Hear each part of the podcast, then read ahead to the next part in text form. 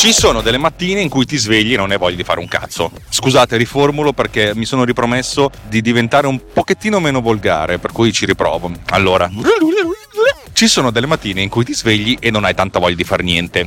Mm, credo che il 99% delle mie mattine sia così. Poi c'è una mattina ogni tanto, tipo stamattina, in cui straordinariamente hai dormito. Di solito mi sveglio alle 5 e mezza, stamattina mi sono svegliato poco prima della sveglia. Allora ho detto, ah, sono bello, sono energico, ho voglia di fare cosa? Voglia di fare e di pensare, energia positiva. Ho detto, cosa facciamo oggi? La prima cosa che posso fare è registrare una puntata, o perlomeno un audio. Infatti credo che non è che parlerò moltissimo, però voglio raccontarvi cosa ho fatto ieri.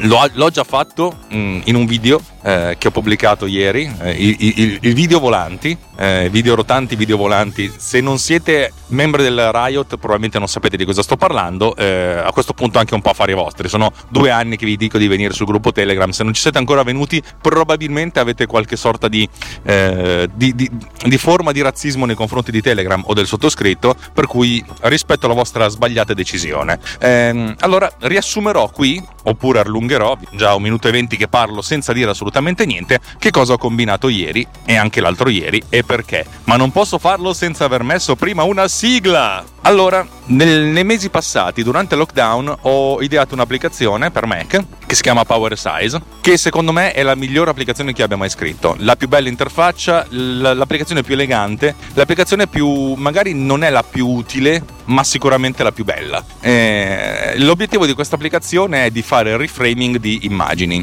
Cosa significa? Immaginate di scattare una foto in orizzontale, la landscape, con un, una ragazza, col vostro soggetto che sta facendo qualcosa e per qualche motivo, giustamente, avete bisogno di fare una versione quadrata della foto oppure verticale, perché magari volete pubblicarla su Instagram, ok? Ovvio, queste cose qua si fanno facilmente su, su telefono, però vabbè. Eh, la mia applicazione si occupa essenzialmente di questo, avendo due plus. Il primo plus è quello di avere un'interfaccia pensata appositamente per l'esportazione multipla in diversi formati, cioè voi potete scattare una qualsiasi immagine in qualsiasi formato e poi definire che la volete quadrata, verticale, orizzontale, in 16 noni, in 9 sedicesimi, in 8 noni, che è il formato verticale di Twitter, eccetera, eccetera, eccetera. Potete definire anche quello che volete voi. Voi fate questa foto e immediatamente questa foto può venire esportata velocemente in tutti questi formati e nel caso in cui si volesse ri, ri, riposizionare qualcosa o zoomare l'interfaccia è veramente veramente potente veramente veloce per farlo ok questo è uno dei plus l'altro plus che è quello su cui ho cercato di vendere l'applicazione è il fatto è che l'applicazione prima di farvi operare direttamente sulla foto, la guarda. In che senso la guarda? Fa l'analisi del contenuto della foto mediante quattro algoritmi di intelligenza artificiale differenti, molto veloci naturalmente, che cercano di capire che cosa c'è dentro la foto e dunque di capire qual è la parte più importante. Per cui, dato che quando si fa il reframe si fa una uh, essenzialmente si va a tagliare qualcosa dell'immagine, perché mettiamo caso che avete un'immagine orizzontale, la volete far diventare verticale, e eh, insomma qualcosa dovete buttare via. Ecco, la mia applicazione quando vi fa entrare nell'editing della, della, del verticale vi dà già un suggerimento perché dice secondo me la parte più importante della foto è questa e dovresti tenerla, tenerla lì. E, e tendenzialmente ci azzecca. Cioè, magicamente, magari a volte c'è qualche piccolo aggiustamento, però se accettate la foto così com'è, tagliata, è una foto che funziona, non, una, non, c'è, non, c'è, uno sbaglio. Se ci sono degli sbagli è perché la foto è complessa di suo, però vabbè, detto questo è molto facile anche riposizionarla.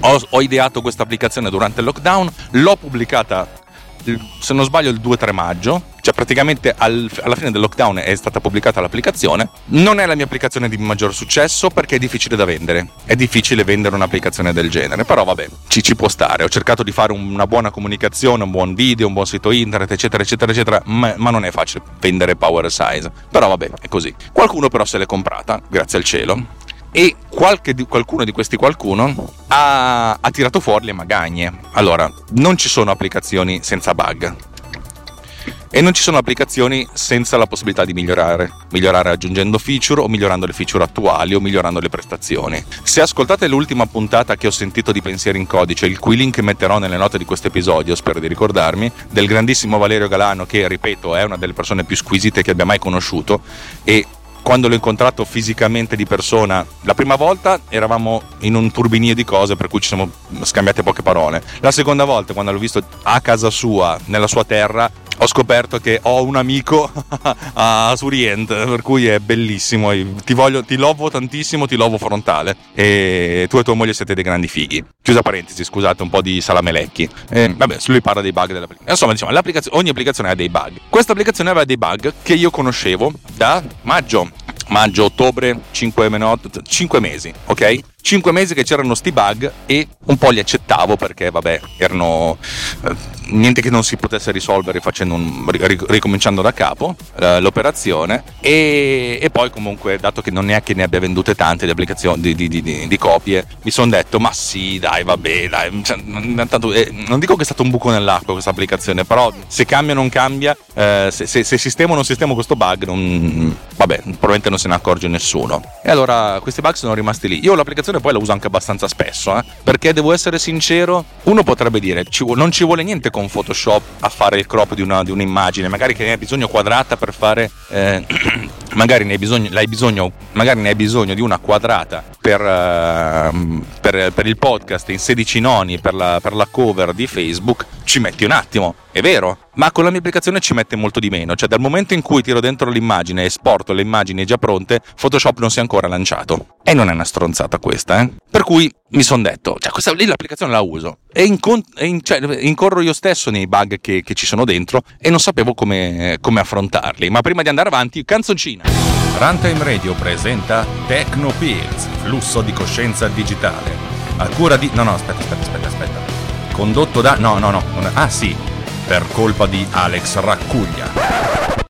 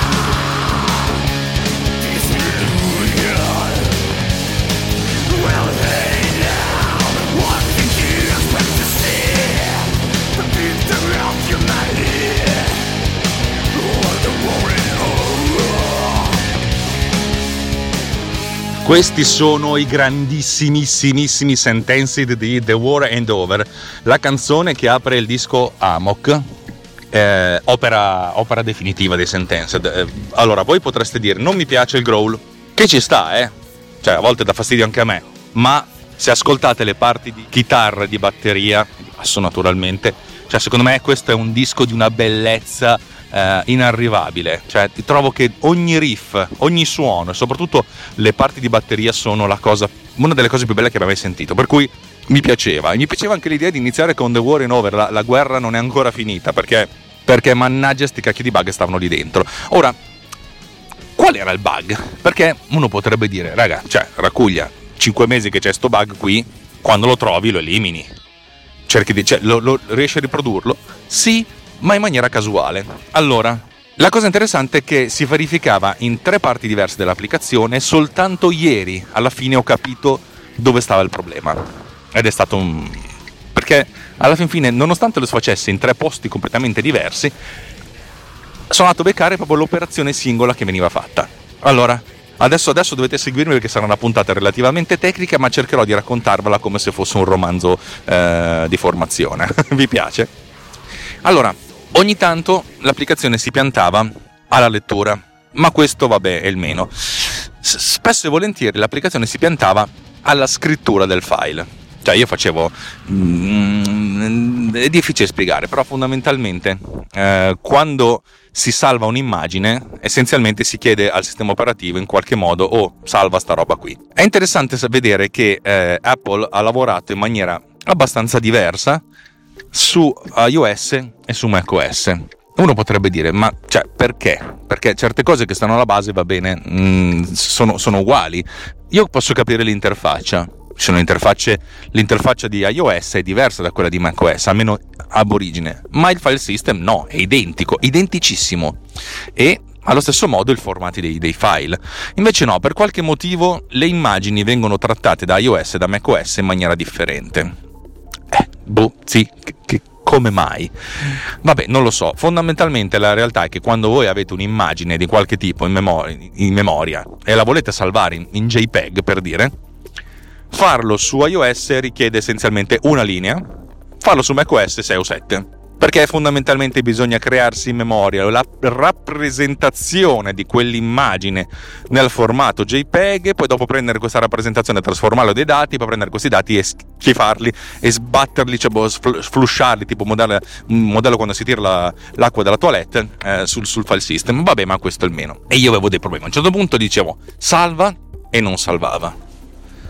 Ma non è che non salvava una cosa, non salvava. In che senso non salvava? Non salvava, cioè tu facevi salva e rimaneva piantato lì e andava avanti, così. Cioè dicevi salva e lui diceva sì, sto salvando. Ciao, sto salvando, ciao. E, e non capivo qual era, non capivo questo, co, co, dove stava il casino di questa cosa qui. Insieme a questa cosa qua ho cercato di capire quali erano le, le operazioni atomiche, nel senso, cioè chiedere di, in realtà non è che stavo facendo soltanto il salva, ma stavo facendo il ridimensionamento al salvataggio. Cioè, in pratica, una volta che l'utente ha scelto qual è la parte di immagine che vuole tenere, mettiamo a caso che state, abbiamo fatto una foto in orizzontale e nella parte sinistra dell'immagine c'è una, una splendida modella o uno splendido modello, quello che vi piace a voi, che sorride, di cui voi siete perdutamente innamorati. Se volete fare la versione verticale, l'intelligenza artificiale del mio programma eh, vorrà tenere solo la parte fini- sinistra dell'immagine, per cui creare una versione verticale della foto a sinistra, buttando via il resto, perché, ma perché ci piace la modella. E anche se l'intelligenza artificiale non ci dà la modella come, eh, mm, come soggetto principale, cosa che comunque fa, noi spostiamo tutta l'immagine in modo che vogliamo tenerci la parte sinistra. Ecco, se noi dobbiamo salvare un'immagine con dentro soltanto la modella, cioè dobbiamo buttare via della roba, buttare via della roba non significa niente in informatica. In realtà dobbiamo creare una nuova immagine e all'interno di questa immagine beccarci soltanto la parte che sta a sinistra. Uno potrebbe dire, vabbè, ci sarà un comando crop. No, non c'è una possibilità, cioè non c'è un sottosistema grafico che vi consente di fare queste operazioni. Fondamentalmente ci sono un sacco di librerie in giro che vi consentono di fare questa cosa.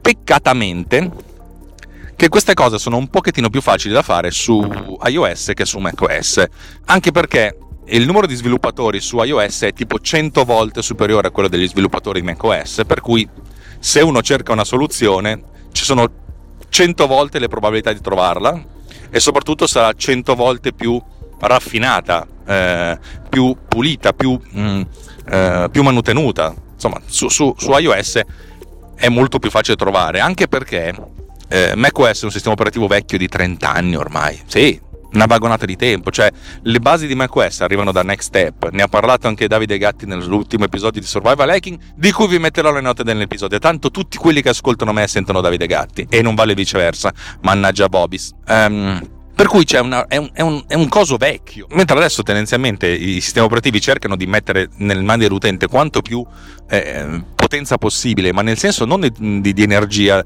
computazio, computazionale, ma tanto come dire, oh hai bisogno di fare sta roba, te la faccio io, te la faccio bene, sono sicuro che la gestisco bene, mi gestisco io la memoria, gli accessi, la concorrenza, dove la per concorrenza è la, la, l'elaborazione multiprocessore, multicore, ci penso io, tu chiedimi io, e ti sarà dato. Su iOS è molto più facile, anche perché iOS è un sistema operativo che deve essere pensato molto molto molto molto molto per risparmiare batteria.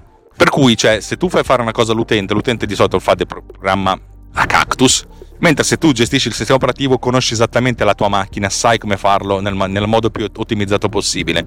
Uno potrebbe dire, sti grandi cavoli, cioè se, la, se, una, se un'applicazione consuma batteria, sono anche i cavoli della, dell'applicazione. Sì, però poi se tante applicazioni consumano la batteria, la, la batteria si consuma, dicono, eh, ma gli iPhone non durano tanto, gna gna gna gna gna gna per cui Apple punta tantissimo all'ottimizzazione alla gestione delle risorse sul, su iOS. Su Mac chi se ne frega, tanto 9 su 10 ce l'hai attaccato alla corrente, se non ce l'hai attaccato alla corrente, cavoli tuoi. Per cui fare delle cose di questo tipo è un po' complicato. Questa è la prima parte. La seconda parte, ed è la cosa più difficile, più stronza, ne ho parlato ieri nel mio video volante, è il fatto di come macOS e anche iOS gestiscono la grafica. Adesso chiudiamo un attimino uh, gli occhi. No, se state guidando, no, se state camminando, insomma, facciamo un pochettino di pensiero. Noi, almeno io, ma chiunque lavori nelle, con le immagini è abituato a pensare in termini di pixel. Questa macchina fotografica scatta 10 megapixel, avete presente? Che poi adesso, a parte la, la questione dei megapixel, che sono a volte delle pipe mentali, cioè dei segapixel, voi avete un'immagine, mettiamo caso che c'è una bella fotografia in JPEG, larga 1000 pixel per 1000 pixel quadrata, ok? Facile? Eh? Ci siamo? I pixel Pixel, eh, eh, pixel, eh, pixel, sta per picture element, cioè la contrazione di picture element, cioè elemento dell'immagine, cioè il punto che è un rettangolino colorato. Ok? Di solito è colorato con la, la, la, valutazione dei tre valori RGB, cioè rosso, verde blu, eventualmente che col canale alfa, ma adesso il canale alfa ce inter- non ce ne interessiamo. Eh, rosso, verde blu tendenzialmente a 8 bit, per cui un, un singolo pixel occupa eh, 8 bit per 3, per 3 colori sono 24 bit 3 byte. Va bene, poi dopo le cose sono, possono essere più complicate, ma pensiamole in quest'ottica qui. Uno potrebbe dire, come è memorizzato un'immagine in memoria? Tendenzialmente saranno 1000 per 1000, un milione di celle, possibilmente contigue, in cui ogni cella è costituita da 3 byte, rosso, verde, blu. Facciamo finta che vogliamo gestire anche il canale alfa, cioè quello della trasparenza, cioè RGBA. E per adesso, visto che lavoriamo con le immagini fotografiche, Supponiamo che il canale alfa sia sempre al massimo dell'opacità, cioè 255, ma facciamo finta niente, facciamo finta che c'è questo canale alfa che viene gestito ma non lo utilizziamo. Va bene, per cui ogni pixel della nostra immagine è composto da 4 byte, un byte per il rosso, un byte per il verde, un byte per il blu e un byte per il canale alfa. Cioè abbiamo un milione di celle ognuna delle quali occupa 4 byte, per cui 4 milioni di byte, 4 megabyte. 4 milioni di byte occupati in memoria per questa immagine. Ci siamo, ok? Immaginate di prendere, se avete un'immagine 10x10 pixel, immaginate di avere un foglio quadretti con 10 pixel eh, per 10 pixel, eh, insomma, ogni, ogni pixel potete gestirlo con un quadretto del foglio a quadretti. Abbiamo questa immagine così. Ovviamente in memoria la memoria è una lista unica, non è che un, uno può avere un quadrato, per cui diciamo che invece di avere eh, mille, mille, quadratini, nelle quadratini abbiamo un milione di quadratini, ognuno di 4 byte, eh, uno di seguito all'altro. Va bene? È una lista di un milione di caselle, da un, da, ognuna delle quali ha dentro eh, i, i, i valori RGBA lo so, mi sto dilungando, però abbiate, abbiate, fede, abbiate pietate, questo avrà un senso. E uno potrebbe dire, vabbè, ok, abbiamo questa immagine in questo, questo modo. Uno cioè, supponga che l'immagine sia in questo modo. E, e allora le immagini sono gestite in questo modo qui. Sì, ma no. Ma come ma no? Eh, c'è il twist. E proprio perché c'è twist, mi metto su Twist dei Korn.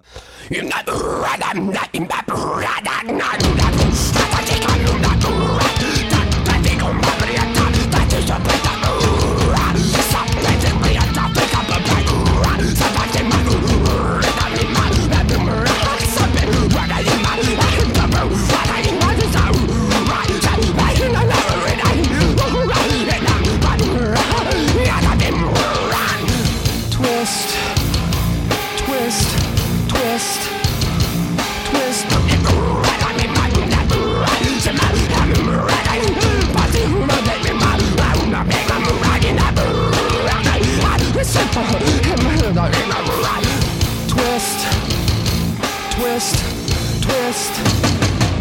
I primi due dischi dei Korn sono una, un caposaldo del, dell'innovazione del, del, metal. Molti dicono che è new metal, secondo me c'era una grandissima contaminazione con musica industriale, tribale, insomma, tantissima roba, tant- tanto genio che poi è andato scemando fino a diventare un gruppo praticamente pop. Però vabbè, questi sono anche affari loro, cioè non è che siamo noi qui a giudicare, anzi sì, lo stiamo facendo, la qualità del heavy metal uh, americano.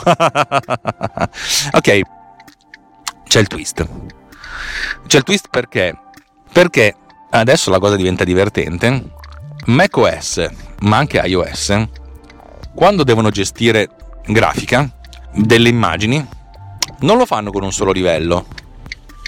Cioè, se uno avesse questo solo livello della, uh, dell'immagine bitmap, si, si, dice di bitmap perché appunto si parla di, di un rapporto diretto tra pixel e memoria occupata e anche indirizzamento di questa memoria ma in realtà c'è un, un livello successivo perché eh, sin dagli, dagli, inizi, sin da quando è stato creato macOS e successivamente iOS, sono stati pensati come dei sistemi che dovevano essere resolution independent. In che senso resolution independent?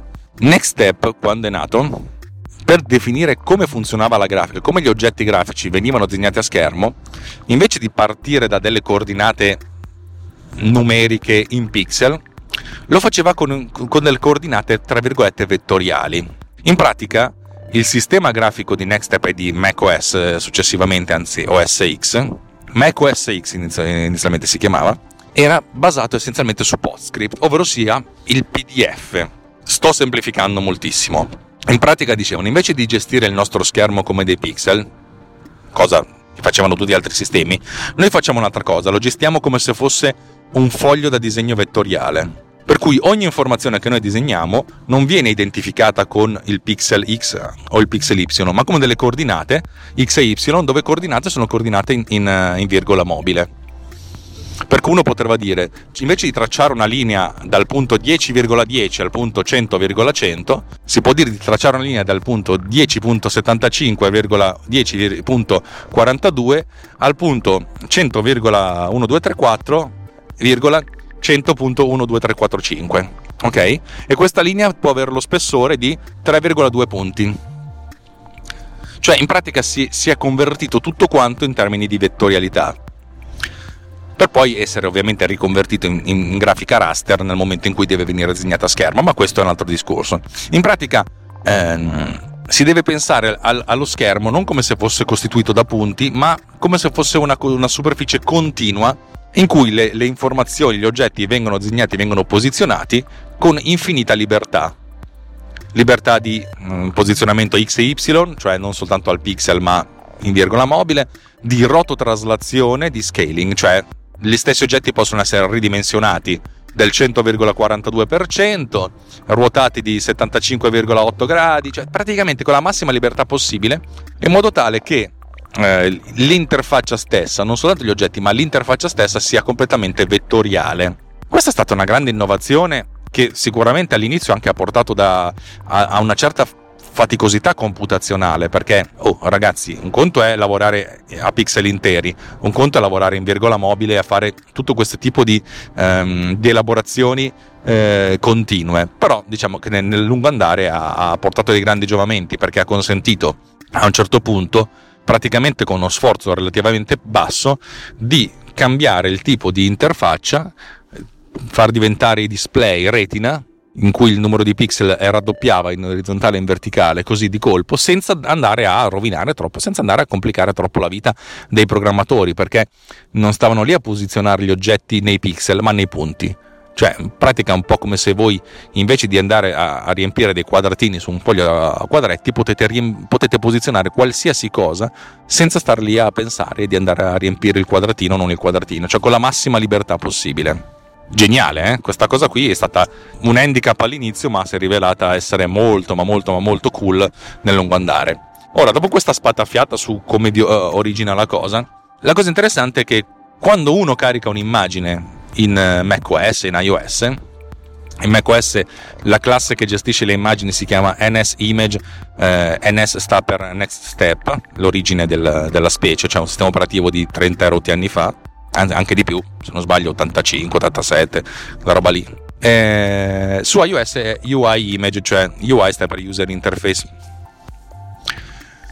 E questa immagine noi la carichiamo gesti- abbastanza facilmente, nel senso caricami l'immagine che sta sul disco da questa, a questo indirizzo, dove indirizzo è la, la posizione nel file system, e lui la carica.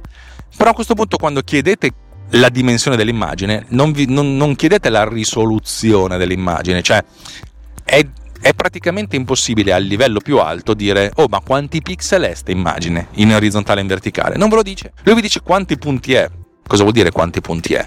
Ok, mettiamo che avete questa immagine 1000x1000 pixel e l'andate a disegnare su un Macintosh o su un iPhone senza display retina. L'iPhone senza display retina credo che siano vecchi almeno di 10 anni, i Mac 7-8, ok?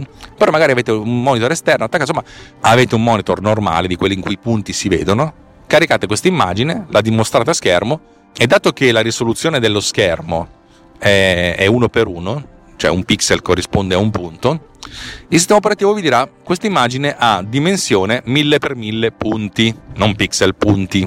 È importante sapere punti. Se però caricate questa immagine su un Macintosh nuovo che ha il display retina o su un iPhone che ha il display retina 2x, Dicevo, che, che, che, dimensione ha questa immagine? Non potete chiedere la risoluzione, dovete chiedere la dimensione. La dimensione è 500 x 500 punti, perché se voi la disegnaste su schermo potreste riempire un'area di 500 x 500 punti che corrispondono giustamente a 1000 x 1000 pixel. Se voi la caricaste su un iPhone tipo i Max, quelli che hanno risoluzione 3x, vi restituirebbe che dimensione ha questa immagine? Ha 333,3333 x 333,333, virgola mobile. Perché? Perché la dimensione dell'immagine non è, eh, non è identica alla risoluzione della stessa. Tutto questo, questo pippa mentale, perché ve la sto dicendo? Eh, ve lo saprete dopo la pubblicità.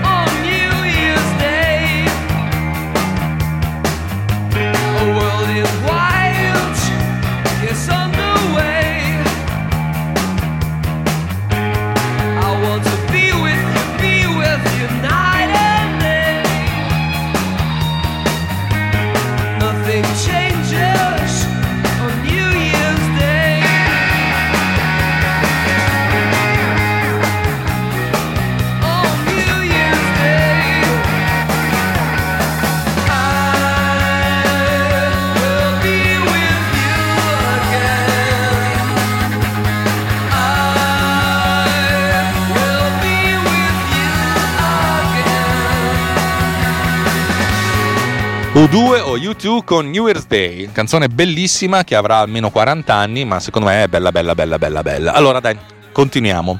Eh, perché è importante sapere la dimensione? Perché quando uno dice devo fare il taglio di un'immagine, devo partire da questa immagine e crearne una nuova, eh, non è come dirlo, perché per farlo bisogna andare a scendere di qualche livello. Ora, vi ho già detto che mm, macOS e iOS hanno, non hanno un solo livello per gestire le immagini, ma ne hanno diversi. Allora, a livello più alto c'è NS Image o UI Image, che sono quelli che quando gli chiedete informazioni sull'immagine vi dicono 1000 per 1000 punti o 500 per 500 punti o 333,33 avete capito? A livello più, più, più in basso c'è un altro livello che si chiama Core Graphics Core Graphics è il sottosistema di compositing delle immagini, degli oggetti grafici. In pratica, eh, mentre le immagini ad altissimo livello sono visualizzate in questo modo, però quando devono essere disegnate vengono disegnate attraverso Core Graphics che è nato eh, inizialmente con l'idea di utilizzare la scheda grafica 3D per visualizzare gli oggetti dell'interfaccia. C'è stato un periodo storico in cui le schede grafiche tridimensionali avevano preso il sopravvento sul, sull'elaborazione del, del, processore principale per gestire eh, i videogiochi, eh, però tutte le schede grafiche hanno sempre poss- avuto la possibilità di gestire eh, informazioni bidimensionali con rototraslazione e scaling. Il che significa che, eh, che invece di avere delle, dei poligoni nel mondo tridimensionale, si potevano avere poligoni nel mondo bidimensionale, in modo tale che questi poligoni, cioè pezzi di interfaccia, che potevano essere anche le immagini, potevano venire ruotate, ridimensionate, eh, traspor- tra- trasformate eh, con, con trasformazioni affini eh, direttamente dal punto di vista della scheda grafica e questo che consente assolutamente una grandissima velocità perché fare lo scaling, eh, la rototraslazione in hardware è assolutamente molto più veloce.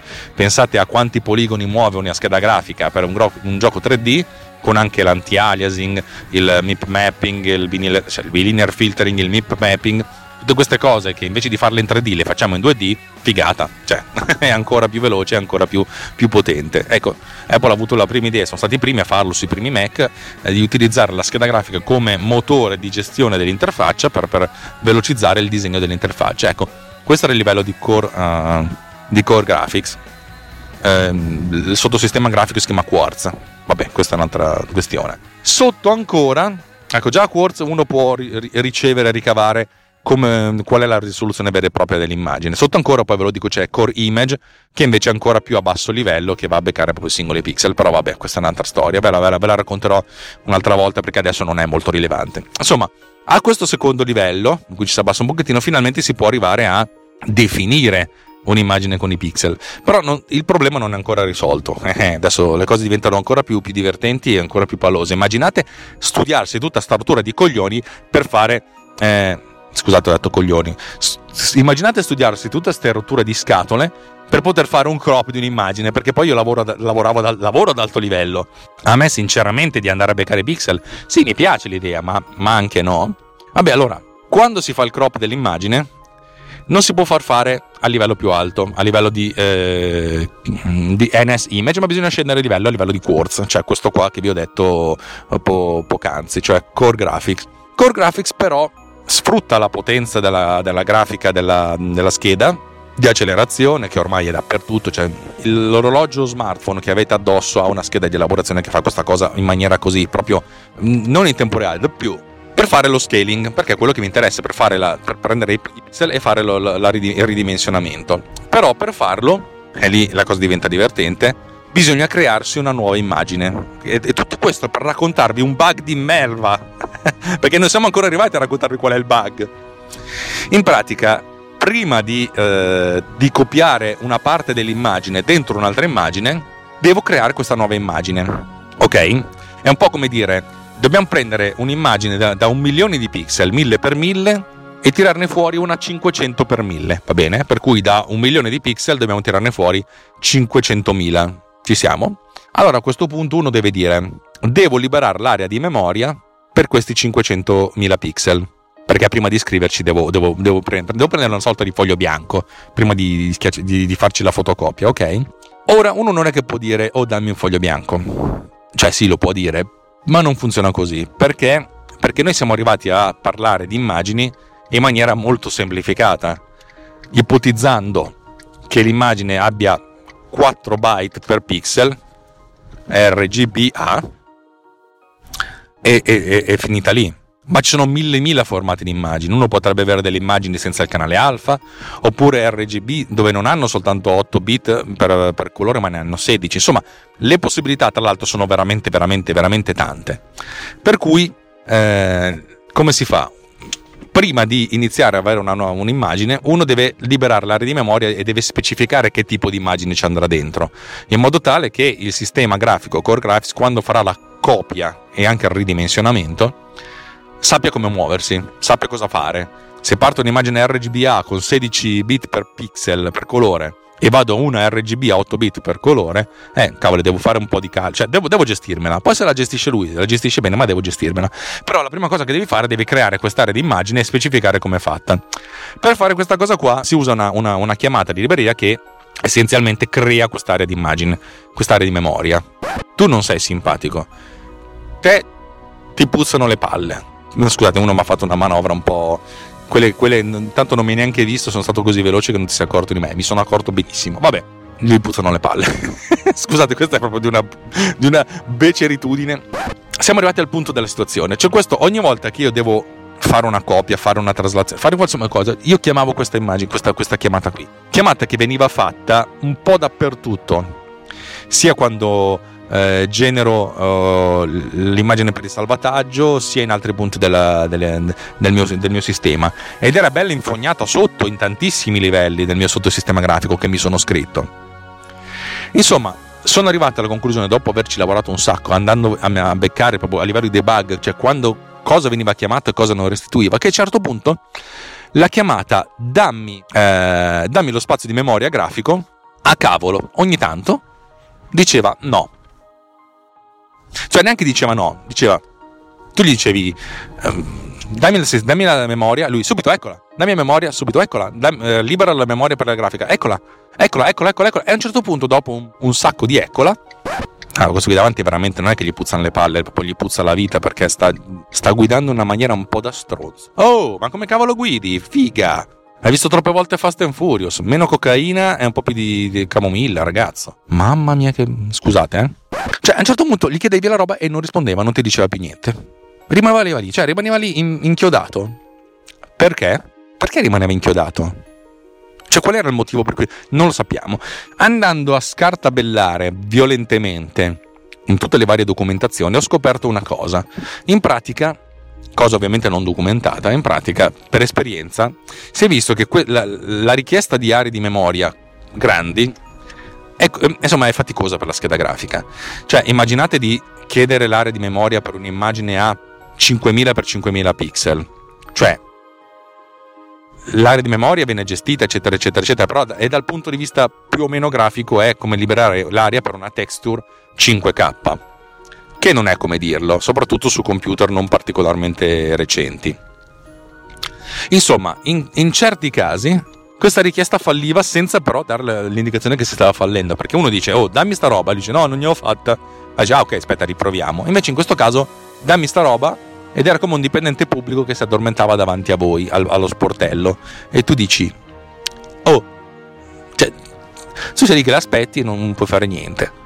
E questa cosa qui è stato veramente un massacro perché ho capito alla fine che il problema era questa richiesta qui. E, questa richiesta dipendeva moltissimo da un sacco di, eh, di situazioni. Cioè, se uno caricava un'immagine non era un grosso problema, se però uno caricava 10 immagini, ogni immagine doveva essere salvata in batch 10 volte, per cui questa, questa richiesta qui veniva fatta continuamente e a un certo punto la richiesta andava in eh, una sorta di sospensione. Dipende da alcune schede grafiche, dipende da qui, dipende... Insomma, sta roba qui però fondamentalmente era un bug che ogni tanto, quando uno faceva fare tanti lavori contemporaneamente alla mia applicazione, l'applicazione si piantava senza dare il segno di, di risposta. E la mia soluzione è sempre stata, vabbè, ricominciamo. Però il, dicendo, vabbè, speriamo che la gente non se ne accorga. Ovviamente la prima cosa che uno fa quando uno compra un'applicazione è accorgersi di queste cose, se ne è accorto e per cui mi ha detto: Senti, c'è questo problema qui. Mm, oh, anche, anche, è stato molto gentile, però il senso stretto era: Oh, ma te l'ho anche pagata sta roba qui, sei sicuro? E sottintendendo: Guarda che se sta roba non la sistemi, mi ridai i soldi indietro. Ho cercato di risolvere questa cosa con un primo livello, però non era abbastanza. Vi racconto cosa fa il mio primo livello di risoluzione. Ma ve lo racconterò dopo una canzone.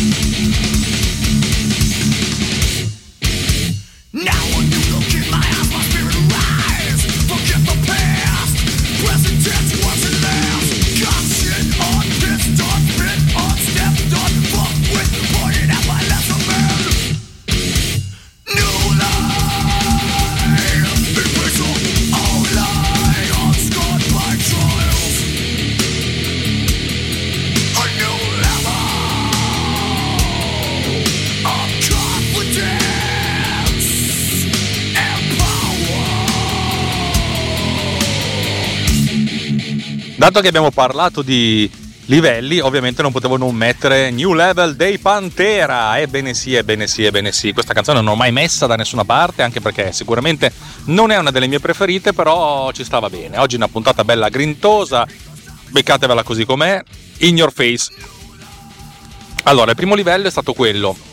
Cosa posso fare io per ovviare a tutti questi problemi? Perché è fondamentalmente questo che uno si dice. Cosa, co- cosa è in mio possesso? Cosa è, cosa è il mio potere? Allora, la prima cosa a cui ho pensato è, facciamo una cosa, ve l'ho già spiegata, però la prima cosa che ho pensato è, boh, se questa cosa non funziona, non, viene, non mi viene restituito qualcosa dopo un certo intervallo di tempo, allora ci riprovo.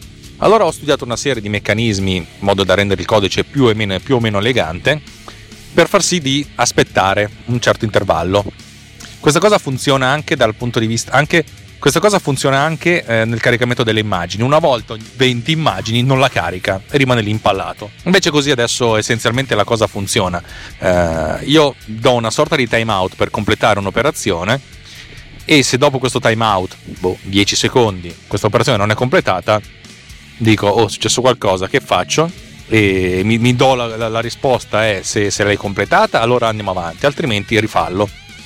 Questa cosa qui ha funzionicchiato un pochettino, ma mm, diciamo che c'erano dei problemi, perché ogni tanto questa cosa qua dava, dava, dava questo problema. E soprattutto perché avevo messo un intervallo di tempo abbastanza basso per quanto concerne la, eh, la, la consegna della, di questa area di memoria che io richiedo. E, e, alla fine sono arrivato a una conclusione di creare una sorta di mm, struttura che aspetta per un tempo sempre maggiore eh, questo per due motivi, perché in alcuni casi magari uno dice, dice, aspetto 10 secondi, però magari aspettare questi 10 secondi è veramente un grande lasso di tempo da far aspettare all'utenza. Allora questa nuova struttura fa così, prima aspetta 3 secondi, se poi dopo 3 secondi non è successo niente aspettiamo 4 secondi, cioè ogni volta aspetta sempre di più. E ho visto guardando il codice che viene eseguito che ogni tanto quando si blocca nella richiesta dell'area di memoria eh, della, del, dell'immagine, eh, la prima volta aspetta 3 secondi, poi 4, poi 5, poi 6, ma non arriva mai, quasi mai a 7. E a un certo punto, dopo un po' che ha aspettato un pochettino, dice: Ah, sì, ce l'ho, ce l'ho, tienila, vieni. Questa è una cosa che però deve essere fatta in maniera abbastanza puntuale. Adesso mm, cerco di spiegarmi meglio. Fare questo tipo di richieste, che poi devono venire comunque serializzate, cioè è ovvio che tutte le richieste col timeout hanno a che vedere con l'elaborazione parallela, il che significa eh, che io processo padre dico al figlio fai sta roba qui e poi dopo io vado avanti per la mia strada. Però in realtà questo dire al figlio di fare questa cosa significa che a un certo punto il figlio ti deve dare i risultati per poter andare avanti. Per cui è un processo, diciamo, un pochettino che sì è in concorrenza, però il padre rimane lì ad aspettare. Tra l'altro, la nuova versione di Swift, che doveva essere già l'attuale, la 5.3, però faranno per la 5.4, prevede l'aggiunta di, eh, di, un nuovo, di, una nuova istruzione che si chiama await, cioè aspetta, fatta apposta per serializzare in maniera trasparente e eh, ottimizzata dal punto di vista del sistema operativo questi processi che sì prevedono l'esecuzione di un altro processo, però anche prevedono le, la, di aspettare questo, che questo processo venga eseguito. Per cui fondamentalmente quando viene fatta questa richiesta del, di, di, di, eseguire un'operazione, e aspettare 3, secondi, questa richiesta deve essere assolutamente eh, monolitica. Nel senso, dammi lo spazio di memoria e, e io aspetto.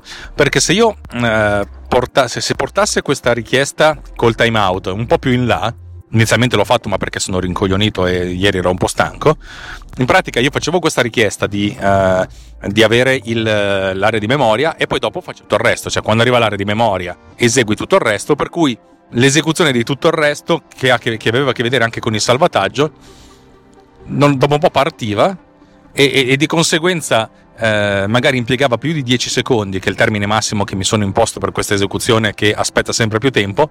Per cui stava già iniziando a salvare delle immagini quando diceva: Ah sì, non me le, non me le salvate, rifacciamo tutto il processo da capo, il che generava un sacco di salvataggi in più, un sacco di, di, di lavoro in più. Perché quando si fa fare una cosa al figlio, e dice eseguimi, eseguimi sta roba qui. E poi dopo si fa fare la stessa identica cosa perché si è aspettato abbastanza e si è andato in time out. Eh, non è che si chiede allo stesso figlio se lo chiede a un altro figlio per cui fondamentalmente sono 200.000 processi figli che vanno avanti a elaborare eh, per i cavoli loro andando sì a, a a riempire eh, e a so- sovrasaturare la, la capacità di elaborazione della CPU. Però questo è il meno però essenzialmente cioè, si va a fare il lavoro per nulla, si va ad aspettare per nulla e si fa uh, ancora più uh, attesa per l'utente finale. Per cui c'è stata questa mia, mia, mia, scelta. Altra cosa che poi ho fatto aveva a che vedere con, con il fatto che lavorando, quando si lavora con le immagini e si parla di immagini ad alta risoluzione, magari vi, vi, vi scaricate un JPEG di alta qualità per, per, la, per la stampa ed è un file da 15 GB e non è una cosa che rara succede succede abbastanza spesso. Ecco, questo file da 15 GB si traduce in un file di fotografico di risoluzione anche 8000x5000. Ehm, è così, eh? Sono 40 megapixel, che non è che siano poi né tanti né pochi per, per, per, per la stampa fotografica. Abbiamo visto che appunto 40 uh, milioni di pixel si traducono in 4x4 160 megabyte di spazio in memoria occupato. Eh, se poi dovete fare delle copie delle, co- delle cose, questa roba qui è, esplode. Per cui ho fatto in modo tale da non richiedere mai la stessa, non, non rifare mai lo stesso calcolo, la stessa richiesta, le stesse elaborazioni più di una volta se, eh, se, le avevo già fatte. Per cui mi sono creato una sovraclasse eh, della, delle immagini che possa andare bene sia per iOS che per macOS, perché poi a livello pratico eh, NS Image e UI Image sono due cose diverse. Se però io tratto il tutto con una classe più grossa, un contenitore che si chiama UM Image, dove UM sta per Ultimedia, come tutte le cose che io faccio, allora a questo punto gran parte del codice poi lo posso riutilizzare e, eh, sulle varie piattaforme, che è una cosa interessantissima perché a questo punto poi scrivo qualcosa di interessante che gira su Mac e in, in tempo zero posso portarlo su iOS. Per cui eh, quando io creo un, un, un'immagine di qualche tipo, assegno a questa immagine un codice un, un ID univoco, per cui se devo ricavare qualcosa da questa immagine, mi faccio il precalcolo di questa roba. Per cui, se ho già fatto questa. Se ho già ricreato un, un crop, se ho già rifatto qualcosa, insomma, se io ho creato già un'immagine eh, di questo tipo, andarla a ricreare è, è stupido, eh, tanto vale riutilizzare il codice che ho già. Cioè, eh, riutilizzare gli spazi memoria e l'elaborazione che ho già effettuato, che è una cosa che inizialmente non faccio che però a un certo punto risulta, non dico necessaria, ma quasi dal punto di vista dell'ottimizzazione, perché sì, le macchine sono sempre più potenti, sono sempre più veloci, sono sempre più performanti, però rispar- cioè, se la cosa consente di risparmiare metà del tempo il, il 60-70% del tempo, allora sì, è una cosa utile.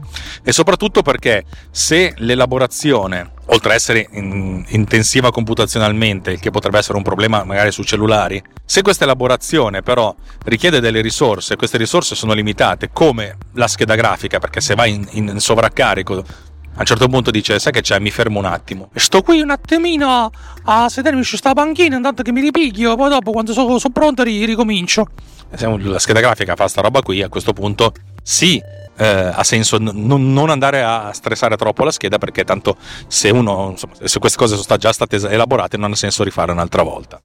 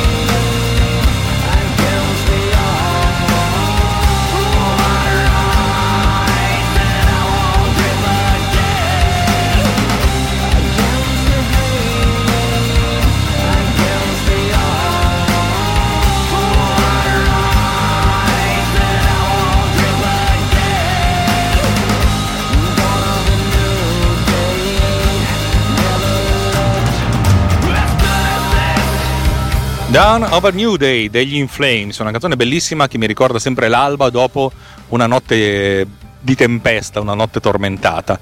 E forse questo è il fatto che ho, vi- sto, ho iniziato a rivedere la luce e la, la, speranza di aver scritto qualcosa di interessante.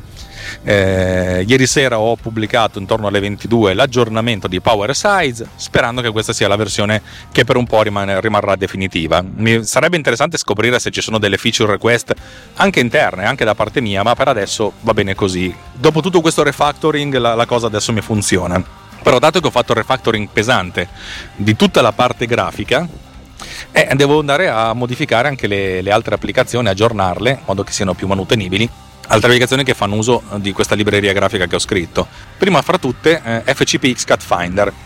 Cut Finder nel mese di settembre ha avuto un grande successo, devo dire la verità. Ho venduto in termini di, di soldini tanto Cut Finder quanto Bitmark. Infatti dicevo, cacchio, Catfinder è il nuovo Bitmark. Ovviamente Bitmark è ancora l'applicazione più ricca, più, più famosa, eccetera, eccetera, eccetera, eccetera. Però devo dire che di Catfinder cacchio, si difende veramente bene. Non pensavo, cioè io pensavo che avrei venduto un, un, decimo, un ventesimo, in realtà sta diventando una cosa che ha avuto senso realizzare, a questo punto anche senso manutenere e fare bene devo riscrivere tutta la parte di cioè, adattare le, le, le, cose che ho scritto alla nuova libreria, cosa che sto facendo in queste ore perché, perché effettivamente questo cambio radicale eh, non, è, non è indifferente, soprattutto perché quando si lavora con le immagini, ma veramente, cioè un conto è dire io parto da un file immagine, va bene, cioè un file, una, una fotografia su, su, file, una JPEG, è un non problema. Però quando queste immagini te le generi tu in qualche modo, allora lì essenzialmente c'è un sacco di lavoro da fare, un sacco di incognite.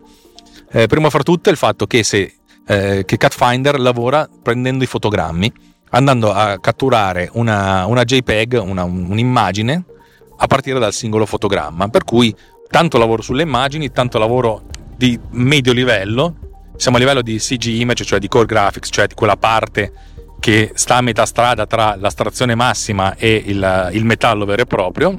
E lì un po' di cose non stanno funzionando e adesso devo, devo metterci mano. Eh, ho dovuto modificare un po' di linee di codice per adattarla alla nuova, alla nuova struttura e adesso devo rimettere mano a codici che non, non, aprivo da luglio scorso, che è quello della, eh, che va a vedere i colori della, dell'immagine. Ma sono prima o poi lo metteremo a posto. Cioè, se funzionava prima, era anche dopo. Dovrò soltanto eh, sbattermi un pochettino perché, perché funzioni in maniera, in maniera seria. Devo dire che però sono, sono stra- straordinariamente ottimista. Mi scappa, mi scappa la cacca, mi scappa, mi scappa la pipì so che non c'entra niente, però sono, sono, straordinariamente ottimista. Una volta fatto questo dovrò adattare lo stesso codice anche per videotag, anche se videotag è ancora un livello più, eh, più alto, per cui sarà molto, era, sarà molto, facile che questa cosa, una volta che funziona per CatFinder, funzionerà praticamente in automatico per videotag e nel frattempo dovrò lavorare, come, come sapete, al, al, mio modello eh, di, di, machine learning e soprattutto al mio sistema di creazione di modelli di machine learning distribuito. Cosa per la quale ci sarà anche fondamentalmente forse prima o poi una puntata speciale con un ospite molto speciale, ma non voglio anticipare nulla, perché devo capire se, se questo ospite riesce a, a liberarsi. Ma direi che per oggi abbiamo detto tutto, ho anche preso un sacco di tempo, troppo, eh, per cui saluti e commiati finali. Vi ricordo che se mi state ascoltando, siete in debito nei miei confronti di tantissimi soldi, di tantissimo tempo, di tantissime energie. Sto scherzando, io sono molto contento che c'è qualcuno che mi ascolta, che non so quanto capite di quello che dico.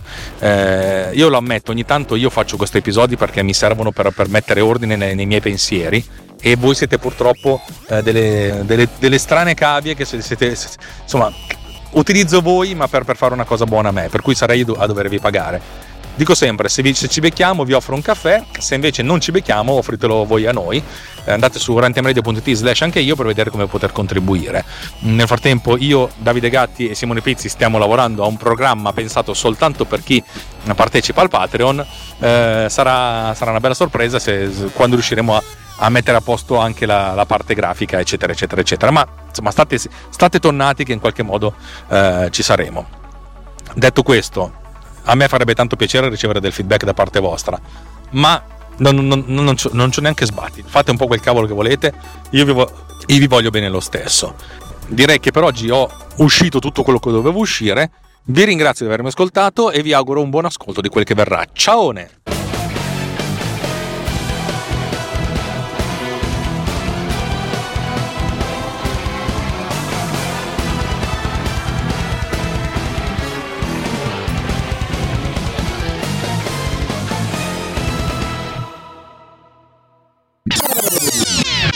This has been done with Power Recorder.